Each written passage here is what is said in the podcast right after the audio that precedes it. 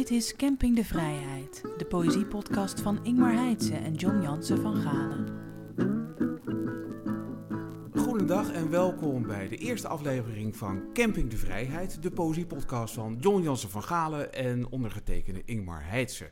John, wat hebben we deze maand? Nou, we hebben het gedicht van de maand. Dat hebben we elke maand. We hebben het geschenk van de maand, dito.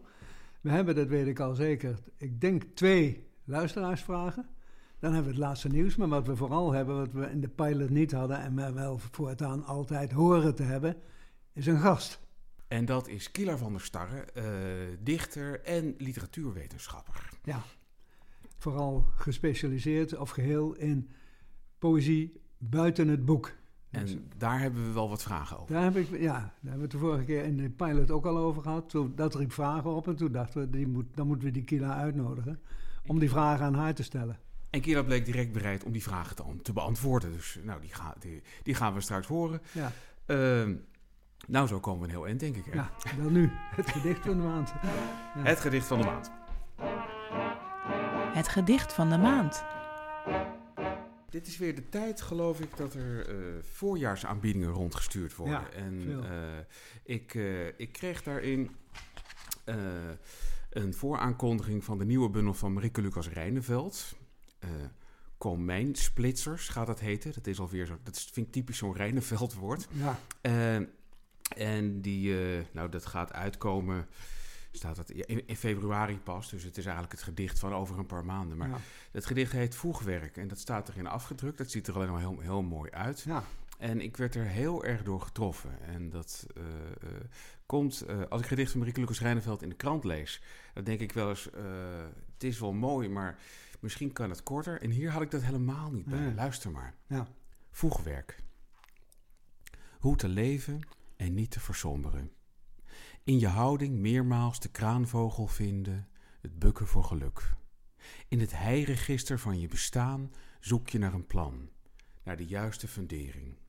Of de palen waar je uit opgebouwd bent genummerd zijn. Of er een hemelwater afvoer is aangelegd. Zoveel mogelijk plezier en zo weinig mogelijk pijn, lees je ergens. Dat is waar je naar moet streven. En niet te veel kalenderen. Hoeveel slagen je nodig hebt om stevig te staan, verschilt nu eenmaal per dag, per individu. Je leert alles over een kleezoor, een knelplank, een kilkeper, maar over hoe te leven ontbreekt de handleiding.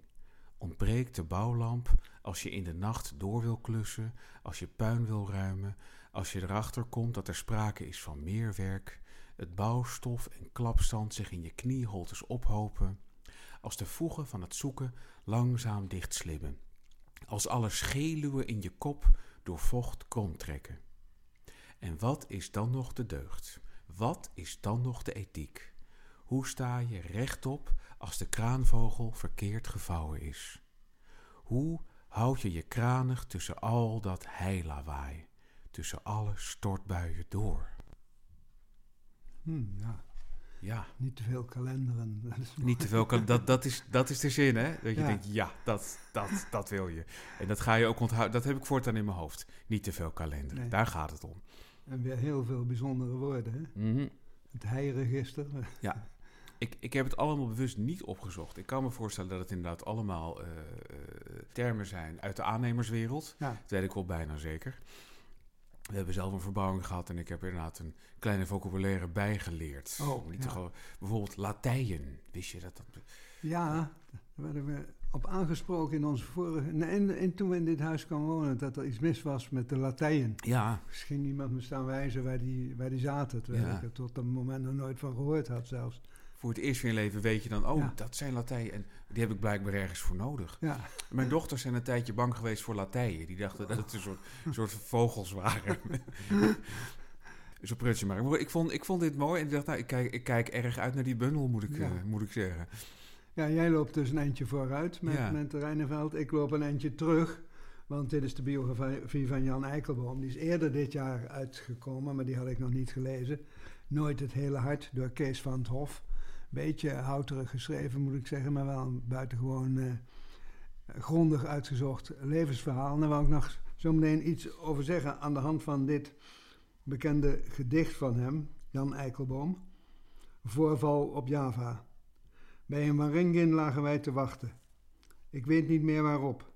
Waarschijnlijk op wat toen de vijand werd genoemd. Ik weet niet meer waarom. De nachten hadden duizenden geluiden, waarvan ik na twee jaar er minstens zeven kende. Tot dusver daarom niets bijzonders. Maar plotseling of langzaam, dat viel niet meer te zeggen, groepeerden de geluiden zich tot een traag hemelkoor. Het werden schurende planeten, treinen in eindeloze bocht op rails van louter zilver, krimpend en zwellend langs de adem ooit door een sterveling gehoord. Er was een voorgevoel van dood, of ik al was gesneuveld en pijnloos door de ruimte opgetild. Ik was geneigd soldaten aan te stoten, te vragen of ook zij die nachtmuziek vernamen. Ik deed het niet. Je werd daar toen al gauw voor gek versleten. Ook vreesde ik niet meer te zullen horen wat tot de dageraad waarneembaar bleef. Zo. Ja, ja want uh, de dichter heeft dus zelf uh, op, uh, op Java gediend, zou ik maar zeggen. Als die had, met, wat veel jongens deden, meteen na de oorlog heeft hij zich aangemeld als oorlogsvrijwilliger. En dan ja. werd je dus in die tijd naar Indië gestuurd. Hij is opgeleid in, in Engeland en heeft twee volle jaren als sergeant op, op Java gediend. Wat een intens Wij, vreed principe. Dat je, dat je na zo'n oorlog denkt, nou ga ik, nou nee, ga ik wat doen. Nee, de, de ware aandrift was... A, uh, wij zijn nou bevrijd van de MOF. Nou gaan we die mensen bevrijden van de JAP. Ja. Want daar was de oorlog nog niet afgelopen. Nee, maar dat Alleen, begrijp ik zo goed eigenlijk. Ja. En het was echt ook bij velen ook een zucht naar avontuur. Nederland was natuurlijk dichtgeslagen in die hongerwinter. En ja. hij wou eruit. En hij wou uit Dort. Dus... Uh, ja, hij is toen, wat, wat, is hij ook weer geworden? Hij was sergeant bij het vierde bataljon garderegiment Fuseliers Prinses Irene. En daar heeft hij uh, met, en als, als, met twaalf soldaten twee jaar tijdens uh, de tweede politionele actie ook, of zoals ze in Indonesië zeggen, agressie militair, mm. uh, over Java geopereerd. Alleen, hij heeft er ook, ook een keer een verhaal over geschreven, de terugtocht. Dat is eigenlijk een soort ja, een soort parabel voor zijn afscheid van zijn Javaanse geliefde Sumayati en het Nederlandse afscheid van Indië. Uh, maar, verder nooit. Hij was ook, ik weet niet of jij dat hebt, hij was eigenlijk gefrustreerd dat hij uh, steeds meer een gevierd dichter werd en vertaler van poëzie, maar dat hij eigenlijk in, in proza uh, niet geslaagd is. Heb jij daar last van? Nou, het, ja, al, al, mijn proza is geflopt tot nu toe, dus dat ja. klopt wel. Maar ja, frustratie, ik weet het niet. Ja, en ook dat gevierd zijn als dichter, dat heb ik ook nog nooit. Nee. Zo, zo, zo, kijk ik er niet naar. Maar ik, ik, ken wel dat gevoel, en volgens mij hebben wel meer dichters dat. Dat je denkt, nou, het gaat lekker met die poëzie. Laat ik eens proza proberen. En dat, dat werkt dan toch ja. niet, of nog niet. Misschien komt het nog. Er zijn natuurlijk heel veel dichters die wel die oversteek maken. Marieke Lukkers-Rijneveld is nogal een geslaagd voorbeeld. De vraag die zich dan opdringt is eigenlijk... Uh, zijn dat dan eigenlijk proza-schrijvers die gewoon ook heel, heel erg goed dichten? Ja. Of heb je zoiets als een archetypische dichter... die eigenlijk maar beter geen proza kan proberen, want dat lukt dan toch niet... En dat gaat ja. voor hem natuurlijk niet op. Hij was een zeer succesvol eindredacteur van Vrij Nederland, vlak voor de glorietijd. Ja. Dus hij kon wel met uh, proza omgaan, laat ik maar zeggen. Het is niet zo dat het, hem, dat het ver van hem afstond. Alleen in literaire vorm is dat nooit wat geworden, behalve dat ene verhaal, de terugtocht. Ja. En daarvan is dan volgens mensen die, ja, die de geschiedenis kennen toch opmerkelijk dat er heel weinig van het, van, het, van het geweld in voorkomt. Dat door ons en ook door hem. Wat er goed in voorkomt is die verstikkende sfeer, die, die, die angstaanjagende sfeer. Dat elke brug kon ondermijnd zijn. Onder, de, Ja. onder, de, onder, de, onder het plaveisel konden bommen zijn. Elke, elke Tani die aan het werk was op zijn Sawa kon elk moment een brenggun tevoorschijn halen en vuur openen. En eh, het ergste was, er konden over straten scherpe draden gespannen zijn, zodat je soms, als je daar niet he- scherp in de gaten had, werd je onthoofd als chauffeur. Oh, wat een verschrikking. Ja, gruwelijk. Maar wat er niet in voorkomt, is het, eh, de, de brandende kampongs, zou ik maar zeggen. En Hmm. het mooie van die biografie is dat de biograaf heeft eh, de oorspronkelijk de ruwe versie van het verhaal de terugtocht opgespoord. En daar komt er wel degelijk heel veel Ah. geweld in voor. Maar dat is door uitgevers hem ontraden om dat erin te zetten. De, be- de, be- de bekende Rob Nieuwenhuis, zelf met een Indische achtergrond, Die vond dat niet in het verhaal passen. En toen hij het later nog eens heeft uitgegeven in, het, in, in de bundel Het Krijgsbedrijf, toen heeft hij het er zelf uitgelaten. Maar het staat in die, in die ruwe versie staan echt harde passages over het geweld. En waarvan de biograaf zegt, nou ja, hij schrijft alles in de derde persoon, maar ik sluit niet uit dat hij zelf die militair was die het vuur opende. Even kijken. De halfnaakte man die zich opdrong tegen de borst van de stevigst gebouwde van het viertal, kreeg van deze een stoot die hem over de kop deed slaan. Maar zonder ook maar een halve seconde te blijven liggen, stormde hij met opgeheven sikkel op de dichtstbijzijnde soldaat af. Deze aarzelde niet, maar haalde de trekker over. Hij schoot de man vrijwel onmiddellijk doormidden met tien of twaalf kogels. Ja, dat is eigenlijk strikt genomen, uh, waar, was een gevangene, was strikt genomen een oorlogsmisdaad. Het Ja. doodschieten van gevangenen. Maar het, het angstaanjagende van het tafereel is dat het is veel langer dat die man die gevangen genomen was steeds zich vastklampte aan een Hollandse soldaat, want dan durfde de andere niet te schieten uit angst hun. Dus hij vlucht van de een naar de ander en, en klemt zich dan aan hun vast. En tenslotte krijgt hij een stoot en dan eh, wordt hij omgelegd, zoals het wordt gezegd. Wat een verschrikking. Ja. Ja. Ja. Die zit een beetje bedoest te, kik- te knikken. Ja, ik ben er wel, eh, ja, dit is niet, eh, niet, niet gering. Vol verwachting klopt ons hart. Een poëtisch geschenk. Uitpakken!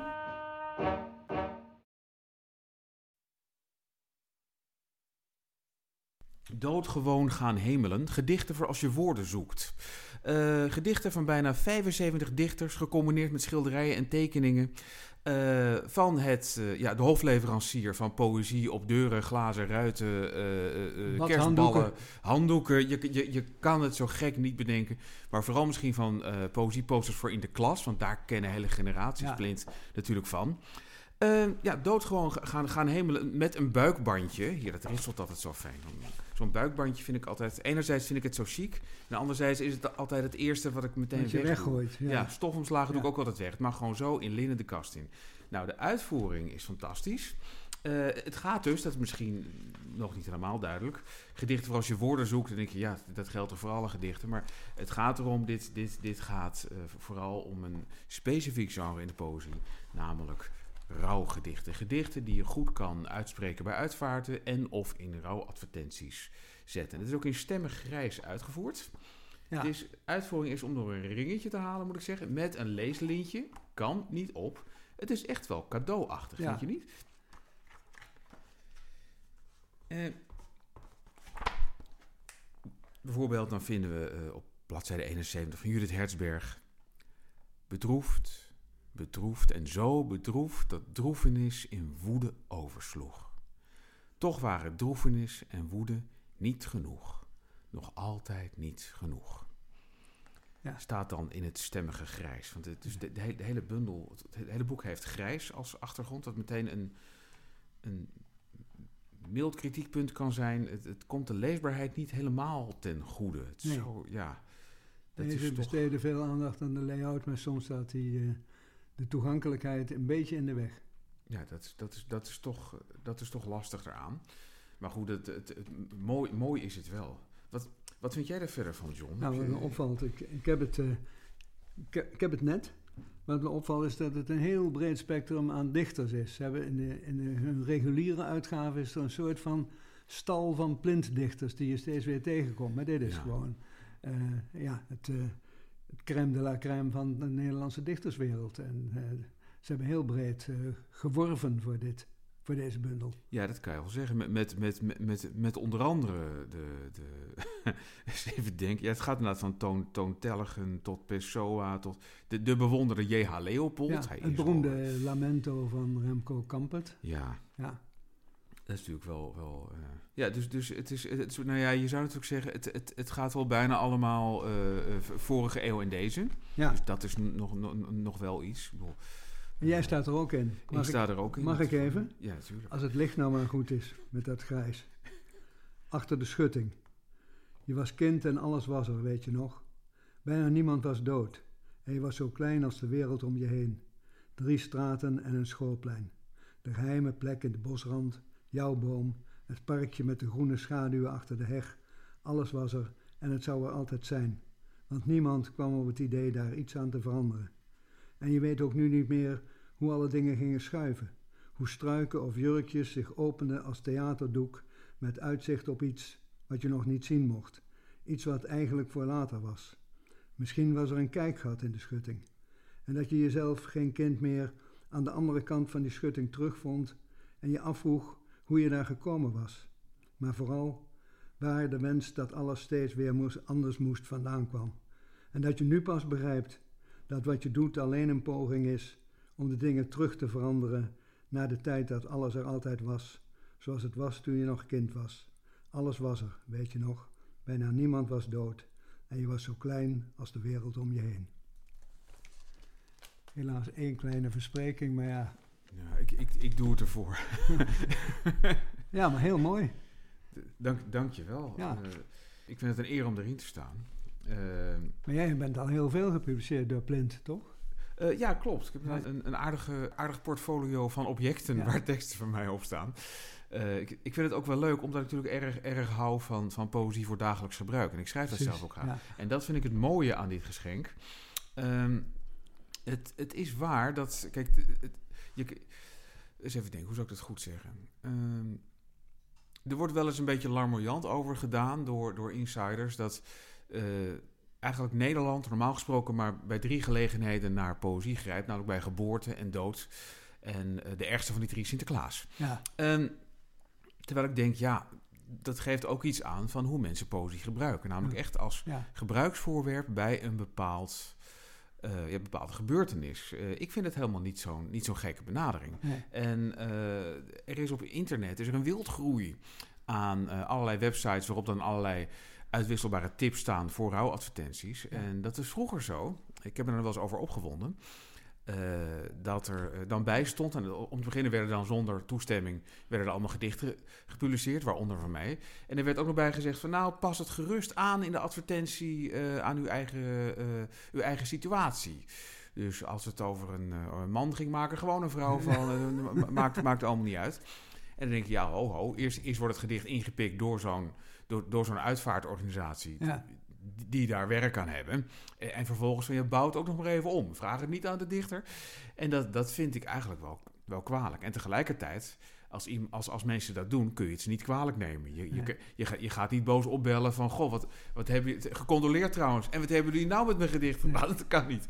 Dus, Het mooie vind ik eigenlijk ook dat dat plint. Ik heb me er een keer in verdiept voor de, voor de hoe heet het, poëzierubriek op de radio. Dat het, uh, ja, jij zegt dagelijks gebruik, dat het een, ja, een commerciële instelling is. Het is geen stichting. Je verwacht een stichting tot bevordering van de poëzie. ja. Maar het is in Eindhoven, het is ooit daar begonnen. En ze moeten zichzelf bedruipen, voor zover ik weet. en, dat, en dat lukt kennelijk. Ja. Dus ja, dat is fantastisch. Ja. Maar poëzie voor dagelijks gebruik vind ik ook wel mooi uitgedrukt. Want ik heb me toen in die uitzending uh, gezegd dat het wel erg... Ik bedoel, ze zullen niet gauw een gedicht van Hans Faverij nemen. Dus ik heb toen gezegd dat het een beetje Music for the Millions is. En dat vonden ze niet leuk. Dus ik, ik corrigeer dat nu in... Het is poëzie voor dagelijks gebruik. Dat is het. Nu de luisteraarsvraag. Voor dat dagelijks gebruik dan hoorde ik deze week nog een prachtig verhaal over van een, van een kennis... Een, die de research heeft gedaan van mijn boek over Vrij Nederland. Dus ook Eikelboom. Zo past alles weer in elkaar. Die jij waarschijnlijk ook wel kent, met de opmerkelijke voornaam Suniva, dat is, een, dat is Noors. Ja. En die zei tegen mij, maar ik was, zat bij, in de stoel bij de tandarts en dan op het plafond werd een gedicht geprojecteerd. Ik dacht, nou, dat is nog eens hè, poëzie voor dagelijks gebruik. Dat, dat is echt fantastisch. Ja. ja. En toen ben ik dus die gaan vragen hoe die tandarts heet en die ben ik gaan mailen. En daar kwam een soort verontwaardigde, er is geen sprake van een gedicht bij ons op het plafond. Wel hebben wij een landschap in de hal. Maar dat is natuurlijk... Ja, en toen zei Suniva, dan ga ik verder speuren waar, waar het dan wel was. Misschien was het bij de gynaecoloog dan of zo. Maar Oh, nu is de luisteraarsvraag dus. De eerste is, hebt u een tandarts met een gedicht op het plafond boven de tandartsstoel? En zo ja, waar woont hij? En de tweede is eigenlijk meer breed, zou ik zeggen. Welk gedicht zou geschikt zijn voor boven de tandartsstoel? Dat, dat is ook een goede vraag. Iets, iets troostrijks, of juist iets dat enorm Iets wat je afleidt. Ja, Iets wat je afleidt van de zeurende pijn van die boor. Ik heb er ook een hekel aan. Ik heb wel eens een gedicht gemaakt over een mondhygiëniste, maar ik denk niet dat ze dat gaan projecteren. Want het is niet, niet erg vriendelijk voor de beroepsgroep. Nee. Een gedicht van Tua Forstrum. En dat heet Plumeria acutifolia. Goedemiddag. Dat blijkt de tempelboom te zijn. En dat, dat, die, die, die speelt een vitale rol in dat, in dat gedicht. Ja. Weet je wat, ik doe hem even. Ik moet erbij vertellen, ik heb, ik heb dit gedicht dus binnengekregen via de Facebook-pagina van Leo Hermans. Een dichter, die ook in het ziekenhuis werkt. En uh, nou, dus, dus een hoop te melden heeft over de huidige crisis. Hij heeft een post over de hoestetiketten. En ziet hij een, uh, een ginkgo biloba met mooie gele hartvormige bladeren nu. We hebben ze hier ook in de straat, dus ik herken dat. En dan schrijft hij... Ik Hoe denk heet die aan- boom? De ginkgo. Oh ja. Ginkgo biloba. Ginkgo. en dan eh, zegt hij met een omweg... Ik denk aan het gedicht van Tua Forstrum. Ik had nog nooit van Tua of Tua Forstrum gehoord. Ik vond het zo'n mooi gedicht. Luister maar. Plumeria acutifolia. Ik liep in een stad die fonkelde van wisselkoersen en lage motels. Grote hallen met speelautomaten, alsof niemand er echt woonde. Tot bij een straathoek waar tussen autoverhuurbedrijven de boom stond als een wolk van geur en regen. De boom stond als een wolk van regen en witte bloemen die op me regenden, geurden en vielen. Het was een lauwe en kortstondige tropische stortbui. De witte bloemen en de regen regenden op mij. Ik sta daar in natte kleren en ik ben oud en geur en regen hangen om de boom heen als een wolk. En er is geen vliegticket naar het noordelijk halfrond. Ik wilde niets en had geen wensen meer. En er zijn geen slachterijen en er is geen bedrog, enkel plumeria acutifolia in de regen. Ja. En ik las het en ik, ik, ik heb dat niet vaak meer. Ik kon bijna mijn tranen niet bedwingen en ik weet eigenlijk niet waarom. Ja. Ik vind Nee. het zo mooi. Nee. Ik weet niet wie het vertaald heeft, want dit, dit moet in het Fins of Zweeds geschreven zijn. Maar goed, Ja. dat, dat, luisteraarsvraag, als Leo Hermens dit hoort, we weten dat je luistert, kun je ons eh, wat, wat meer verlichten over Ja. dit gedicht, hoe je daar aankomt en zo. Dat zouden we graag horen. Nee, dat is een prachtig gedicht. Ook heel beeldend. Hè? Dit is, eh, Dit is echt, ja, dit, eh, ja dit, dit, het pakt me echt aan en ik weet niet waarom. Maar daar gaat het misschien om. Als je weet waarom, hey, daar zullen we Kila hebben. onze gast. Gast van de maand. De gast van de maand. John en Ingmar praten met een coryfee uit het land van de poëzie. We hebben wel vragen, die hebben we in de pilot al opgeworpen. En, Mhm. en toen dachten we, dan moeten we degene aan wie we die vragen willen stellen hier uitnodigen als Ja. gast. Dus, dus welkom. Nee, we hebben het bekende gegeven dat je... We haalden het aan, Jeroen Dera, Poëzie als Alternatief. En die haalt jou weer aan. Bijvoorbeeld dat wel 97% van de Nederlanders wel eens in aanraking komt met poëzie. Ja, En dan rekenen we dus mee op zo'n kar op het strand als er staat... geef het door, eet haring van Floor. Telt dat ook mee? Eh, ja, dat ligt eraan of de persoon die dat leest het als poëzie beschouwt. Oh, dus ja. ik, ik kijk heel erg vanuit hoe mensen het genre definiëren en beschouwen. En ik, ik neem daarin mee dat het over de eeuwen heen de definitie van poëzie ontzettend is veranderd. Dus nou, eeuwen geleden moest poëzie gezongen zijn. Toen hadden we weer een hele fase dat het juist niet gezongen moest zijn. Nu heeft Bob Dylan de Nobelprijs voor literatuur en is dat gesprek weer op gang. Dus het is een veranderde definitie. Dus ik, dat is ook een van de redenen waarom ik het niet vastleg. Ehm, en ik gebruik wat ik dan noem als literatuurwetenschapper een functionalistische definitie van Ja. poëzie. Dus alles en- dat als poëzie functioneert, Juist, alles is wat- poëzie. Ja, en, en wanneer functioneert iets als poëzie? Als de dichter het zo bedoeld heeft, of de lezer, of allebei? Of wordt de lezer een dichter zodra die besluit dat iets poëzie is? Ik kijk heel erg naar de context. Dus bijvoorbeeld, eh, ik heb een heel hoofdstuk in mijn proefschrift geschreven over Instagram-poëzie.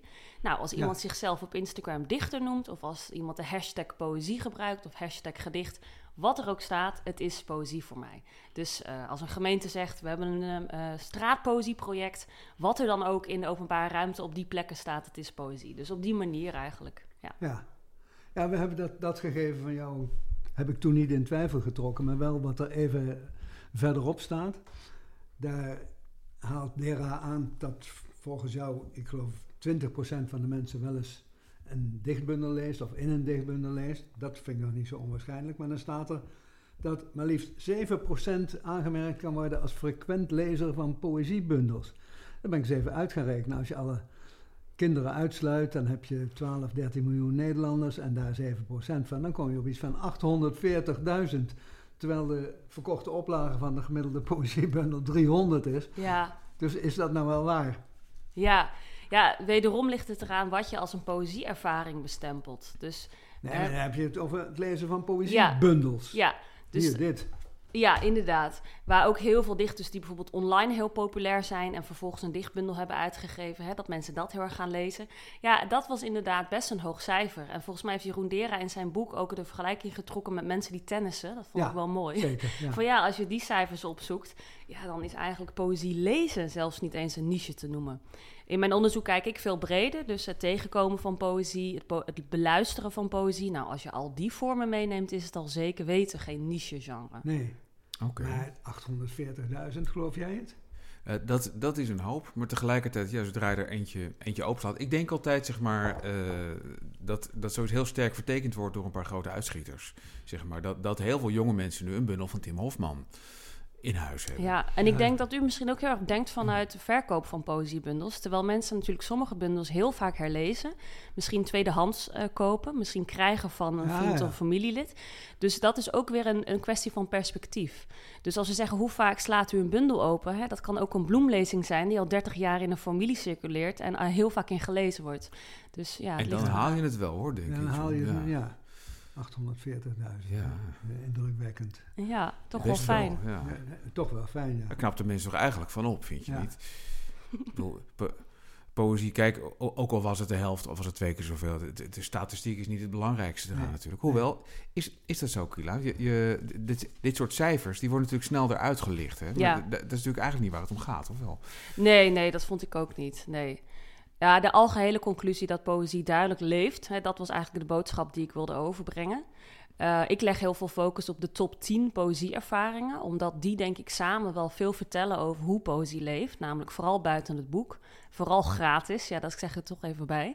Het is heel moeilijk voor dichters om van de poëzie te leven als je bekijkt dat de meeste mensen poëzie ervaren zonder dat ze direct voor de poëzie betalen. ja. Ehm, dus dat soort grote conclusies vind ik belangrijk om, te, eh, ja, om, om over te hebben. Het is, een, het is een andere manier van kijken naar poëzie, denk ik. En als ik, als ik vragen mag, eh, ik heb de indruk dat je geen archetypische literatuurwetenschapper bent wat dat betreft. Je bent net gepromoveerd. Ja, Je, je, je bent- echt een dokter. ja. Eh, maar ik heb niet de indruk zeg maar, dat, dat, dat er een hele vakgroep is die, die denkt of werkt zoals, zoals jij op dit moment. Kun, kun, kun je daar wat over zeggen? Hoe, hoe, hoe verhoud je je tot die academische wereld die de literatuur bestudeert? Ja, ik denk inderdaad op een hele vernieuwende manier. Eh, wat ik doe is echt literatuurwetenschap. Het behoort ook tot de Nederlandistiek. Maar het schuurt best wel tegen sociologie aan. Hè? Hoe functioneert Ja. zoiets in de samenleving? Eh, ik heb heel veel empirisch onderzoek gedaan. Dus enquêteonderzoek, databaseonderzoek, eh, crowdsourcing op straatpoëzie.nl. Nou, dat zijn ook methodologieën die niet veel collega's gebruiken binnen de literatuurwetenschap. En ik kijk heel breed en inclusief. En we zitten toch ja, in de literatuurwetenschap en misschien wel specifiek in de Nederlandistiek in een traditie van juist exclusief, kijken. Dus hè, het is een heel klein genre, heel veel hoort er niet bij, heel veel mensen horen er ook niet bij.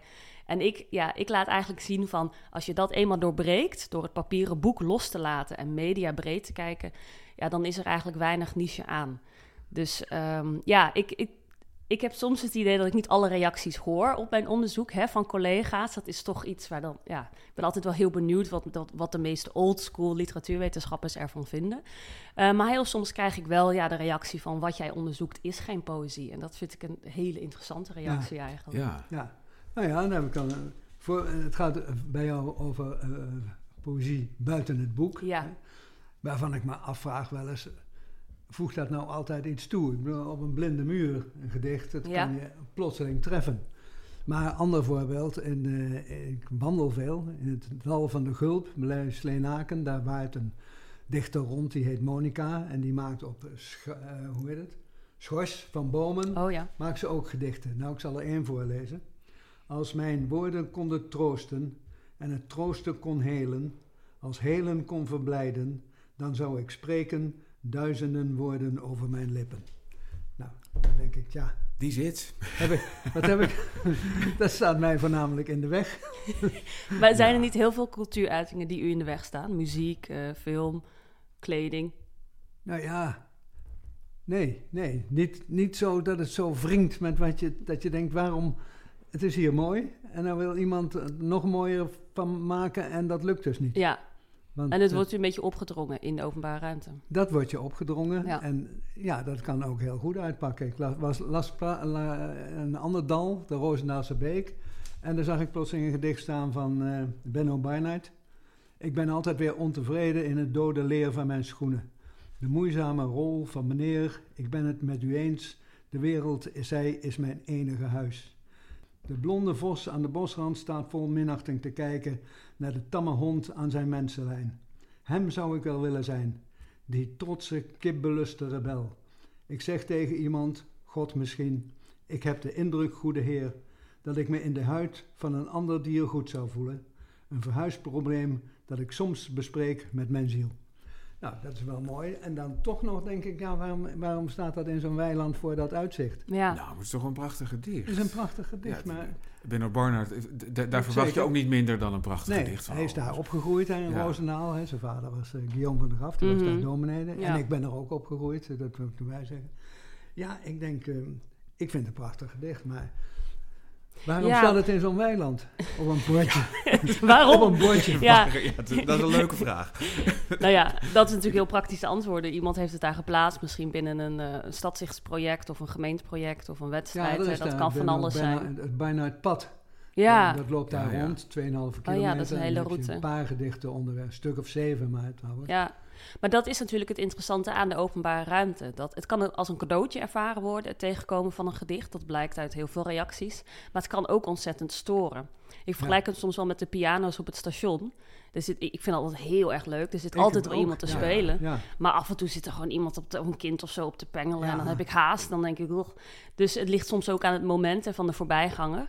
Ehm, uit mijn onderzoek blijkt dat over het algemeen de mensen het tegenkomen van poëzie wel waarderen.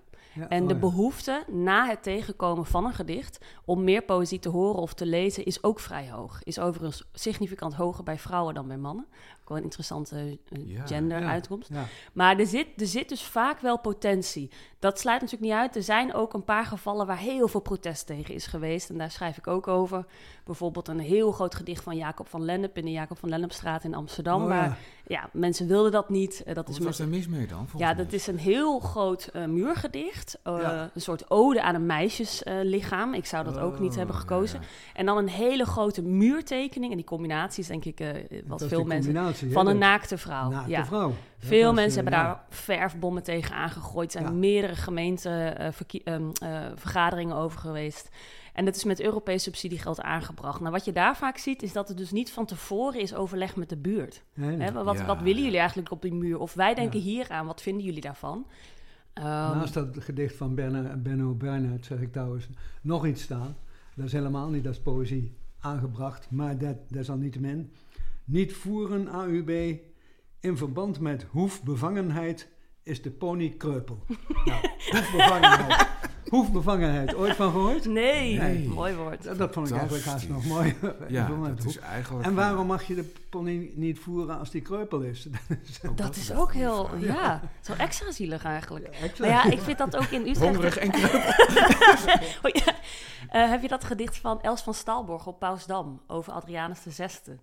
Ehm Ik weet dat er staat, maar ik weet niet hoe het gaat. ja, het is heel mooi. Het is een strofe uit een langer gedicht waarin Ja, een staan lyrisch... dat, zei je? Staal Op het Pausdam, Oh, Pausdam. Hier, bij het ja. Paushuizen, bij dat standbeeld van Adrianus VI. En in Ja. het gedicht wordt de paus ook aangesproken. Ja, ik vind het een mooie tekst. Maar daarboven hangt een bordje, dat is mijn lievelingsbordje in Utrecht. Eh, AUB geen fietsen plaatsen op dit gedicht. Oh. En heel vaak, nou ik denk 9 van de 10 keer dat ik daar langskom, staat er een fiets op. En het is ook een hele opvallende fiets van iemand die daar woont, denk ik, met veel bloemen erop en zo. Oh, zo'n Nee, fiets. dus die combinatie Ja. van, van poëzie en andere teksten in de openbare ruimte, ja, die, die Ja. werkt soms ook heel goed. Ja, dat is mooi. Want eigenlijk wordt het dan beeldende kunst ook. Ja, Het is ja. Fantastisch is zo'n bordje, wat ook helemaal geen zin heeft. Nee. En, en vervolgens dan dat steeds diezelfde mooie... Dit, ja, dat is gewoon...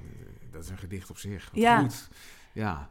Ja, dus dat kan ook ontstaan. Dus ja, de- die grens Ja. tussen wat poëzie is en Ja. niet is natuurlijk vaag, net als bij, bij beeldende kunst. Ja, dat is eigenlijk hetzelfde. Is het tij nog altijd wassend? Steeds meer poëzie buiten het boek? Ehm, dat is een goede vraag. Nou, toen, toen ik straatpoëzie.nl oprichtte in 2017, toen Ja. gingen veel journalisten schrijven nieuw straatpoëzie. En dat Ja. vond ik heel grappig, want het is eeuwen, eeuwen oud. ja. Het is echt vanuit de antieke oudheid bestaat het al. Eh, maar ik denk dat vooral het internet bijdraagt aan een, een soort ongelooflijk snelle en grote hoeveelheden poëzie buiten het boek. Eh, dus dat is niet alleen Instagram-poëzie, waar ik een hoofdstuk over heb geschreven, maar ook poëzie op YouTube bijvoorbeeld. Virale poëzie, spoken word. Eigenlijk alle mondelinge vormen van poëzie zijn zo makkelijk nu te horen en, en nou, honderd keer terug te luisteren. Eigenlijk close listening is ook heel erg uh, mogelijk geworden. Terwijl vroeger natuurlijk, ja, als het mondeling was, dan vervloog het. Nou, close reading is echt een methode die heel traditioneel is in de, in de literatuurwetenschap. En close listening is wat je eigenlijk op dezelfde manier kan doen, maar dan met mondelinge vormen van oh, literatuur. Dus hè, wat, wat wordt er gezegd op welke manier en hoe draagt de vorm bij, dus de stem, tempo, uh, stemgebruik, bij aan de betekenis van de tekst? Ja, ze werpen ook de vraag op of, het, of de poëziebundel niet op zijn retour is. Hè? Dat, dat haalt Dera aan, ik weet niet meer van wie. Van die wat je Mertens geloof ik. Ja, ja, ja. ja. waarschijnlijk met dat boek met Chrétien Breukers. Precies, met. Ja. Toch weer een boek dan. Toch weer een boek. Maar, maar het is, dit, dit, dit, speelt al jaren, hè? Want Menno Wegman die dichtte nog. De grote Menno van eh, het boek. We naderen de uitvaart van het boek. Ja, dat is iets wat al heel vaak is gezegd. Hè? Dus sowieso de poëzie is dood, is al heel vaak gezegd. En het boek is dood. En ik ben daar eens ingedoken en ja, ik moest daar toch om glimlachen hoe vaak het, het boek dood is verklaard, terwijl het natuurlijk nog steeds niet dood is. En ook hoe vaak er bij een nieuwe uitvinding van een medium, van, maar nu is het boek echt dood. Hè, dus uh, toen radio, ja, maar nu is het echt en nu hebben we radio. Oh, nu hebben we televisie, dus nu zal het boek echt wel doodgaan. En mijn lievelingsvoorbeeld is toen de fiets werd uitgevonden. Nu is het boek echt dood. Nu gaat iedereen fietsen, fietsen in de vrije tijd. nou, op een gegeven moment wordt het heel grappig als je dat de hele tijd ziet. Dus nou ja, toen het internet werd uitgevonden, et cetera. En het boek, nou ja, ik zit hier uh, met jullie met, aan een tafel vol met boeken. boeken ik zie heel veel boekenkasten hier. Dus het is nog lang niet dood. Um, ik, ik, vergeet altijd wie dat zei, maar die trok een vergelijking met toen de lift werd uitgevonden. Toen was het, eh, was het ook niet zo dat de trap werd afgeschaft. Uh, dus ik denk, ja, welk medium er ook wordt uitgevonden, ik, ik heb nog wel veel vertrouwen in het boek eigenlijk. Ja. Ik, ik, ben het wel een beetje eens. Ik moet trouwens nog even terugpakken op wat John net zei. Van als je een gedicht tegenkomt in openbaar ruimte dat je niet mooi vindt, heb ik ook heel vaak. Denk er altijd achteraan. Ja, maar 9 van de 10 gedichten die ik in druk aantref, in een tijdschrift of in een bundel, vind ik vaak ook helemaal niet mooi. Ja, dat vind ik ook wel. Dus in die zin is ja, dat, dat, dan een wandelpad door het Gulpdal. Dat, dat ben ik met je eens. En er zijn natuurlijk, het, het is meer dan een smaakkwestie van dat gedicht van die mevrouw dat je voorlas. Dat is gewoon behoorlijk slecht. En het gedicht van Benno Barnard is behoorlijk goed. En toch is het, is het ongetwijfeld zo dat er mensen zijn die juist dat gedicht van die mevrouw heel mooi vinden. Ja, ja en dat van Barnard slecht. Dus dat is wel iets waar ik achter gekomen ben, voornamelijk door mijn onderzoek naar candlelight poëzie. Dus oh van Jan van Veen, het radioprogramma. Nou ja, is er nog altijd Jan van Veen? Ja. Ja, ja, ja. Hij doet het al meer dan 50 jaar. Ja. Terwijl radio pas 100 jaar in Nederland bestaat. Ja, het is echt, echt fantastisch. Ongelooflijk. Ja. Um, maar ik heb samen met Jan heb ik een enquête afgenomen onder zijn luisteraars. Om eens te horen van ja, wie luistert daarnaar en waarom. En, uh, maar wat daar heel erg interessant aan vind, is dat heel veel mensen neerkijken op candlelight poëzie. Hè. Veel mensen vinden dat het voorbeeld van slechte poëzie. Worden ook ongelooflijk veel grappen over gemaakt. Heel veel cabaret-scènes. Ja, ja. Herman en, uh, nog, hè? Ja, precies. Ja. Uh, ik, ik krijg hier nog een gedicht onder mijn neus. Jan, je auto staat verkeerd geparkeerd, de portier. En dan is zo flauw. Ja, ja heel veel parodie. Ik ben zelfs zelf een keer in een parodie terechtgekomen. Op, ja, op 3FM, ja, op 3FM werd ik geïnterviewd over mijn onderzoek. En toen begonnen ze met dat muziekje, hè, dat bekende stuk uh, dat Jan oh, altijd gebruikt. En dan zo, Kila. En toen dacht ik, oh, nu zit ik zelf in een parodie. Maar zo vaak gebeurt het dus. Maar tegelijkertijd is, uh, is die candlelight poëzie ongekend populair. Ik bedoel, die boeken, die, die bloemlezingen die Jan heeft uitgegeven, dat zijn bestsellers. Dat zijn eigenlijk Eversellers. Er zijn al 500.000 van die 840.000. Ja. ja. ja, nee, dat komt. En schieten we net ja. Heel veel mensen gaan ervan uit dat niemand echt ontroerd wordt door die gedichten. Maar uit zoveel reacties blijkt dat mensen tot tranen toe worden geroerd door die gedichten. Over liefdesverdriet, over rouw. Hele grote woorden. Hè? Dus niet beschrijven wat je voelt, maar gewoon zeggen: Ik ben verdrietig of ik hou van jou. Um, het zijn clichés en wij houden van clichés. Ons brein houdt van clichés. Dus het is misschien ook wel heel erg hoge cultuur en onze bubbel om te zeggen dat clichés slecht zijn. Terwijl heel veel mensen daar juist ontzettend van houden. Een pleidooi voor het cliché. Eerherstel. Eh, nou, ik, ik, ben, ik ben het daar toch, toch wel mee eens. Ja. Dat is, dat is toch, en, en het helpt ook, zeg maar, als je, eh, als je veel optreedt en, wat, en, en veel les geeft, zoals ik de laatste jaren vooral doen, dan krijg je allerlei soorten mensen voor je neus. Ja. Eh, en, en, en, daar- en dan kun je niet staande houden van, ja, je moet allemaal deze honderd dichters lezen, want die zijn tenminste goed. En de rest is minder goed. Het gaat gewoon niet op. Nee. Eh, Maar je kunt me niet pressen om zo'n gedicht, als, als het langs de gulp staat, om dat mooi te gaan vinden. Nee, maar dat doet ook niemand, hè? Oh, nee. Toch? Nee. Nou ja, als die vrouw dat daar allemaal ophangt, dan vindt ze het wel de moeite waard voor ja, de voorbijganger. natuurlijk. Ja. Maar, Nou, maar en- denkt en zij dat iedereen het de moeite waard vindt? Hoogstwaarschijnlijk niet. Wat zeg je? Denkt zij dat iedereen het de moeite waard vindt? Hoogstwaarschijnlijk niet. Nee, denk ik niet. Nee. Denk wel de meeste mensen. De meeste Ja. wandelaars zullen dat wel prachtig vinden. Ja. Ja, wat dat betreft blijft, blijft het toch een kwestie van, zoals met alles, alle kunst vooral, van hoe, dieper je erin duikt, hoe specifieker je smaak wordt. Ja, ja, En hoe meer dingen je toch af gaat wijzen. En dat is eigenlijk jammer. ja. Er is ook niks aan te doen. Ik Ik, ik kan, kan me daar niet aan, niet aan onttrekken. Ik, ik hoor meteen wat er in mijn ogen niet deugt in zo'n gedicht. Ik wil meteen zo'n gedicht ook gaan verbeteren. Ja, Maar dat ja. is heel erg hoogvaardig natuurlijk. Want ja, Ja. waarom, waarom zou ik het beter weten? Dat is maar onzin. Ik heb gewoon een andere smaak. Ja. En, een andere En ik vind het ook mooi om de vergelijking andersom te trekken. Hè? Dus poëzie die wij heel goed vinden. Als Jan dat zou voordragen op de radio tijdens Candlelight, Ja. dat zou slechte poëzie zijn. In die ja. context is dat een slecht gedicht. Ik zeg maar iets van Lucebert of Favre of... eh, Ja. Ja. Die no- hebben we hier vaak genoemd. Ja, als voorbeeld van de andere kant. zou Ik vind dat een heel goed voorbeeld van de andere Ja. kant. Ja. Zeker. En ik denk ook dat het, dat het waar is. Dat, dat, dat, het dan, eh, ja, dat je dan inderdaad echt klachten krijgt. Dat mensen, nou, hier, hier, hier kan ik niks mee, want ik begrijp er niks van. Pikken we niet. ja, Ja. oftewel kwaliteit, kwaliteit is relatief. Dat, dat, is, waar, dat is ontzettend. Ja, het zit in de gebruiker. En het zit in de gebruikscontext. En zo, zo schrijf Ja, dus ik gebruik ook het woord gebruik bij poëzie, omdat zoveel mensen gedichten gebruiken in het leven. Ja. Ehm, en dat, is, dat heeft consequenties voor wat kwaliteit is, denk ik. Het, het is in die context ook Hij heeft zo net bij het bespreken van dat gedicht het ook dat ingevoerd als een begrip poëzie voor dagelijks gebruik. Dat is heel Ja. veel Ja, nou, ik, ik, heb, ik, heb dat, ik heb dat eigenlijk niet, niet zelf bedacht. Dat, dat, dat, dat komt dus uit een, uit een boek van Liedewijde Paris. Een gedicht is ook maar een ding. Dus zo duidelijk wordt, het- wordt het gesteld. Ja, mooie En titel. het- ja, ja. en ook een fantastisch boek. Ik zit er met enorm veel plezier en instemming in, in te lezen. Ja, zij is geweldig. Ja. Eh, e- eigenlijk een... een eh, je zou kunnen zeggen iemand die zichzelf een leek noemt op een bepaalde Ja. manier, maar, maar ondertussen zoveel weet van poëzie en er zo leuk over vertelt. Ja, ongelooflijk. En zij heeft boeken geschreven over zoveel verschillende genres. Dus dat Ja. is echt heel Ja. knap. En haar lezingen zijn altijd zo bevlogen. Zij, zij neemt het publiek helemaal mee. Echt fantastisch dat ze nu ook een boek over poëzie heeft geschreven. Dus misschien is dat wel de kern, dat er ergens een bevlieging te vinden moet zijn. Dat er iets, iets moet resoneren in je. En dat we inderdaad... Nou ja, misschien is dat... Laat ik het als vraag formuleren. Betekent dat, nu, nu we in deze denktrand bezig Mhm. zijn... dat je alles wat met kwaliteit te maken heeft... maar compleet moet laten zitten en gewoon zeggen... descriptief van, nou ja, het is de context die de kwaliteit bepaalt... en that's all, meer is daar niet van te zeggen. Ja, dat klinkt ontzettend relativerend, hè? Ja. Als een soort postmoderne aanpak.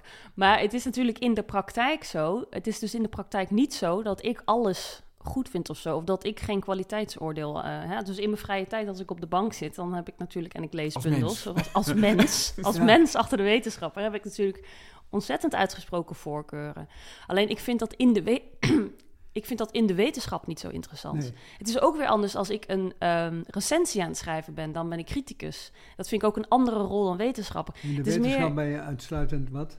Kwantitatief bezig. Ja. Ja, en, en beschrijvend en analyserend en eh, observerend. Onthoud je en van elk oordeel.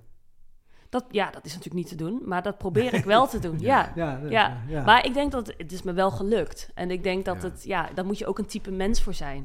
Eh, dus ja, ik heb hopelijk, dat hoop ik, respectvol een heel hoofdstuk over candlelight poëzie geschreven. Gewoon door hè, dat kwaliteitsoordeel uit te stellen. En ook gewoon, ja, nogmaals te denken, het is niet interessant nu. Nu ik dit aan het doen ben, nu ik dit aan het onderzoeken ben. nee. Hetzelfde geldt voor Instagram poëzie. Ja, dat, daar Lijkt hebben heel veel mensen jezelf mening over. buitenspel te zetten eigenlijk. Ja, maar ik denk dat een bioloog dat ook probeert te doen en een historicus, historicus ook. Eh, dus ik heb dat toch getracht te doen. Ja. I- iedereen die zijn, die zijn vak wil uitoefenen... moet een zekere mate van objectiviteit... Zoals, zoals een zanger die een gevoelig lied zingt... die moet Nee, ook niet de tranen uitbarsten. De journalisten ook. ja. Ja, Ja. En ik heb het idee dat het dus vroeger in de literatuurwetenschap het normale eigenlijk een ongeschreven regel was. als je iets onderzoekt, dan geef je het aandacht. En dan moet het dus ook wel goed zijn. Ja, moet ja, het waard ja. zijn om onderzocht Ja. te worden. Ja. En ik denk, ja, dat is misschien ook een generatie, denk ik, als millennial. Maar het heeft ook met de ontwikkeling van de cultuurwetenschappen in het algemeen te maken. Dat popular culture studies nu ook een ding zijn. Hè? Je kan ook een soap onderzoeken of een Marvel-film. Of we zijn veel breder gaan kijken, eigenlijk los van elitaire cultuur. Ja.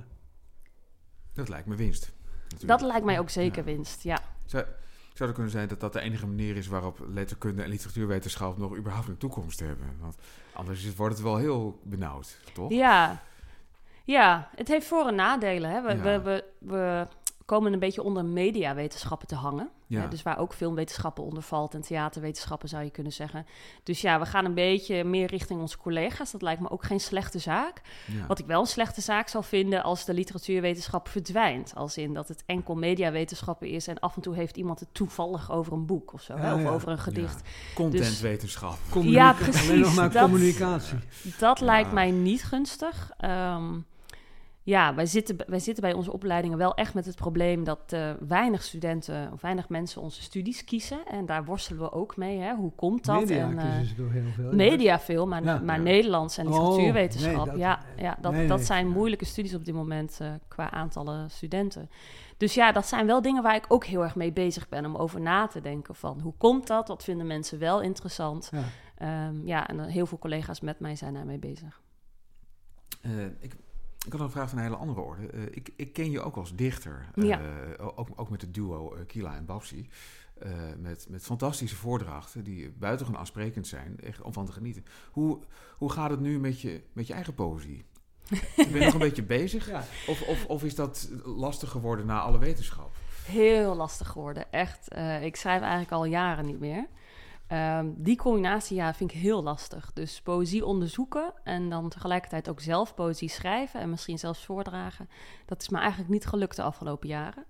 Eh Babsi en ik zijn nog steeds hele goede vrienden. En we hebben ook ehm, boeken in de reeks woordentemmen uitgegeven. Maar dat is we- wederom niet onze eigen poëzie. Dus dan schrijven we weer over poëzie van anderen. En hoe mensen meer poëzie kunnen lezen en schrijven. Maar zelf schrijven, ja, ik snap niet hoe collega's van mij dat doen. Ik vind dat heel knap. En ik heb gehoopt van als mijn proefschrift af is, misschien komt het dan weer terug. Welke, die behoefte om zelf te... collega's bijvoorbeeld? Nou, mijn promotor Geert Bulens, die Ja. is Ja, ja. tegelijkertijd dichter. Mijn collega Laurens dik Sven Vitsen. jaren 60. Precies, Ja. maar die, dichter hoor. ja. Precies. Dus ik, eh, ik heb het daar wel eens over hoor, van hoe doe je dat? Maar dat is toch een bepaalde mindset. En Ja. ja. nou ja, toen ik mijn proefschrift aan het schrijven was, toen las ik ook heel weinig romans bijvoorbeeld. Daar had ik ook weinig ruimte voor in mijn hoofd. En nu mijn proefschrift af is, lees ik weer heel veel. Ben ik echt weer de oude lezer. Dus dat is gelukkig Ja. helemaal teruggekomen. Ja. Daar, daar geniet ik echt elke dag van. Maar het schrijven van poëzie nog niet, helaas. Zou ik, zou ik een subonderzoekje waard vinden, inderdaad, dichtende eh, wetenschappers, nou dat zijn Ja. er heel veel, maar dichtende literatuurwetenschappers en letterkundigen, dat zijn er wel veel. Ik moet ook denken aan Weile Redbad Fokkema en William van der Ja. Akker bijvoorbeeld. Ja, zeker. Eh, en die, die, die, die op, op, een, op, een, op, een, op, een, op een heel, heel goed niveau schreven. Ja. En schrijven, in het geval van William. Ja. Maar ik, ik ben altijd benieuwd of daar nou ook een bepaald soort stijl in te herkennen zou zijn. Ik, ik denk van wel. Ik denk dat het een bepaald type poëzie is. Ja, zeker. Ja, dat denk ik ook wel. En ik heb ook wel eh, momenten gehad dat ik geïnspireerd voelde, omdat ik zelf met poëzie bezig was vanuit Ja. een wetenschappelijk perspectief. Maar zodra ik iets opschrijf, ja, dan bekijk ik. Ik vind het dus moeilijk om die bril af te zetten van literatuurwetenschappen. Daarom vind ik het trouwens ook heel moeilijk om poëziebundels nog niet, niet wetenschappelijk te lezen. Dat, daar moet ik ook Ja. echt even doorheen. Ja. Ehm, dus ja, Babsi die is opgeleid als grafisch vormgever. En die had het altijd met de vormgeving van onze poëzie. Dat ze die bril niet kon afzetten. Dus we waren altijd een mooi stel. Als een soort Stedler en Waldorf. Ja, dat was altijd heel lastig. Je kent niets uit je hoofd van je eigen poëzie? Eh, jawel. Nou, maar ja. ja. ik heb Babsi nodig natuurlijk om Ja, het voor is te waar, dragen. ja. Ja. Hè, nog meer te verhapstukken, want we zijn namelijk gewaarschuwd dat zo'n podcast mag niet te lang duren. Oh ja, Dus, ja eh, dat is ook zo. Wil je zelf nog iets... Hebt u hier nog iets aan toe te voegen? Wat zeg je? Wil je nog iets kwijt aan, Ja, hebt u hier nog aan, iets aan toe onze te voegen? 300 luisteraars? Eh, nou ja, ik vind het wel leuk om te zeggen dat mijn proefschrift een gratis e-book is. Dus voor iedereen die het interessant vindt, die kan Oh het ja. boek eh, online lezen of een hoofdstuk eruit of de samenvatting. Eh, ja, dat vind ik heel belangrijk. Ja. Dat eh, wetenschappelijke resultaten Tik voor in, iedereen. van de Starre ja. en dan? poëzie buiten het boek. Poëzie buiten het Dan boek. vind je het proefschrift. Ja, En we gaan noteert dit u dat allemaal? We- no- Noteert u het allemaal en we gaan het er in de show notes bij Oh ja. zetten. Ja. Dat vind ik ook zo mooi om dat een keer te kunnen Ja, dat is mooi gezegd. Ja, oh, het voelt het goed. Het is net echt allemaal. Ja, Maar dat, het, het, is, het is een a- aanbevelenswaardig proefschrift. Dus dat, Ja. dat is absoluut de moeite waard. En inderdaad, gratis en voor niets. nou, Wat willen we meer? Wat willen we nog meer? Ja. Dank jullie wel. Het laatste nieuws. Een heel klein bundeltje Het laatste nieuws. van Erik Lindner, Hout. En dat is, in, dat is een raadsel achter. Dat is verschenen in een oplage van 126 exemplaren. Waarom 126? Misschien luistert Lindner of zijn uitgever. Oh, dat weet we- ik denk ik wel. Waarschijnlijk, waarschijnlijk heeft hij er 26 genummerd met de letters van, eh, of het cijfer, letters van het alfabet. Oh, en heeft hij er 100 genummerd. Oh. Oh, anderszins. Dit, dit klinkt heel bekend, Ze zijn allemaal gesigneerd. Ik heb ook een Ja. gesigneerd exemplaar. Maar dat kan Kijk. ook met 126 makkelijk natuurlijk. Ja, dat, is, Kijk dat helpt natuurlijk, ja. Erik Oh, mooi. Oh ja, Ja, dat is eh, mooi uitgegeven. een vertrouwelijke oplage. Ziet er goed uit. Vertrouwelijke oplage. Ja. Ehm, de blootheid van ieder ding als verder alles wit is. De twijg die harder dan de wind beweegt.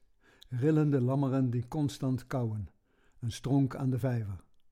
Een man liggend op een boomstam rolt om en grijpt met beide handen in de sneeuw. De lucht waartegen de bomen donker afsteken. Er knapt een vogel los. Er drijft een steen in de vijver. Bundel Hout van Erik Lindner, net uit. Uit België toegestuurd. Uitgeverij heet Druksel. Dus, nu jij. Heel mooi, ja. Eh, ja, eens even denken, het laatste nieuws.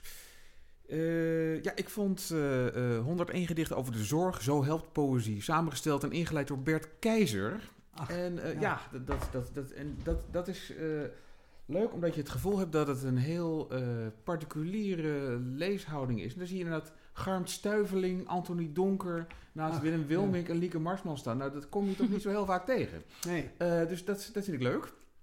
Ehm, nou, en ik, laat, laat ik dan het gedicht. eh, want, en, en ook. rij- en niet alleen rijp en groen door elkaar in deze. Eh, ja, wat onopvallend vormgegeven bloemlezing. Eh, maar ook eh, licht en donker. En ik kies voor licht. Controle van Levi Weemoed. U heeft een gebit als een achterstandswijk, zei de tandarts vanmorgen. Dat zie ik gelijk. Links staan nog wat pandjes, verzakt en vernield. Rechts stel ik twee krotjes waar het kook wordt gedeeld. Alles draait hier om drugs. De misdaad gaat rond, prostitutie tiert welig. Pikzwart en hoogblond lonken meiden naar auto's. Keiharde muziek. Davert stampend naar buiten, het geluid is fysiek. Ik kan niet goed schatten hoe lang dit al duurt, maar alles is groezelig, grauw aan die buurt. En u wordt misschien somber van wat ik nu zeg, maar dit poets je niet zomaar in één avond weg. Levi Weemoed bij monden van Bert Keizer of omgekeerd. Zo helpt poëzie. Ja, ik heb hier, dat is ook prachtig uitgegeven, maar daar moeten we het misschien de volgende keer nog over hebben. Want dat zijn allemaal interviews met dichters. En niet over leed en leven, maar over de poëzie en hun, hun métier. Maar wat me daarin bijzonder trof, was een, een, een dramatisch verhaal. Ik zou zeggen bizar, als dat niet zo'n enorm modewoord was geworden. Alles is tegenwoordig bizar. Spa- Sparta heeft met 2-1 verloren. Bizar. Ja, Nou ja, maar daar staat het, een verhaal in van eh vrouwtje Tuinman, dichter, over eh, de dood van haar man, F. Starik, ook dichter, en van de man van de eenzame uitvaart. En dat is werkelijk, die, die man kreeg dus die hartaanval, hartstilstand, en zij wist eigenlijk meteen, hij is dood. Maar de twee ambulancebroeders, die wouden daar niet aan, die wouden het protocol volgen, dus hij moest beademd worden. Eh, hij moest gereanimeerd worden. Maar daarvoor moest hij eerst ver- ver- verplaatst naar de woonkamer, waarbij ze met hem dragend stoten aan dezelfde uitsteeksel waar een vrouwtje zichzelf altijd aan sto- stoot. En toen werd hij daar neergelegd en eh, toen door dat stoten kwam er bloed vrij, waardoor het ogenblikkelijk een verdachte zaak werd. En die mannen besloten dat de politie erbij moest komen. Toen zijn er twee agenten gekomen die besloten dat de schouwarts erbij moest komen. Dat nu heeft 4 à 5 uur geduurd.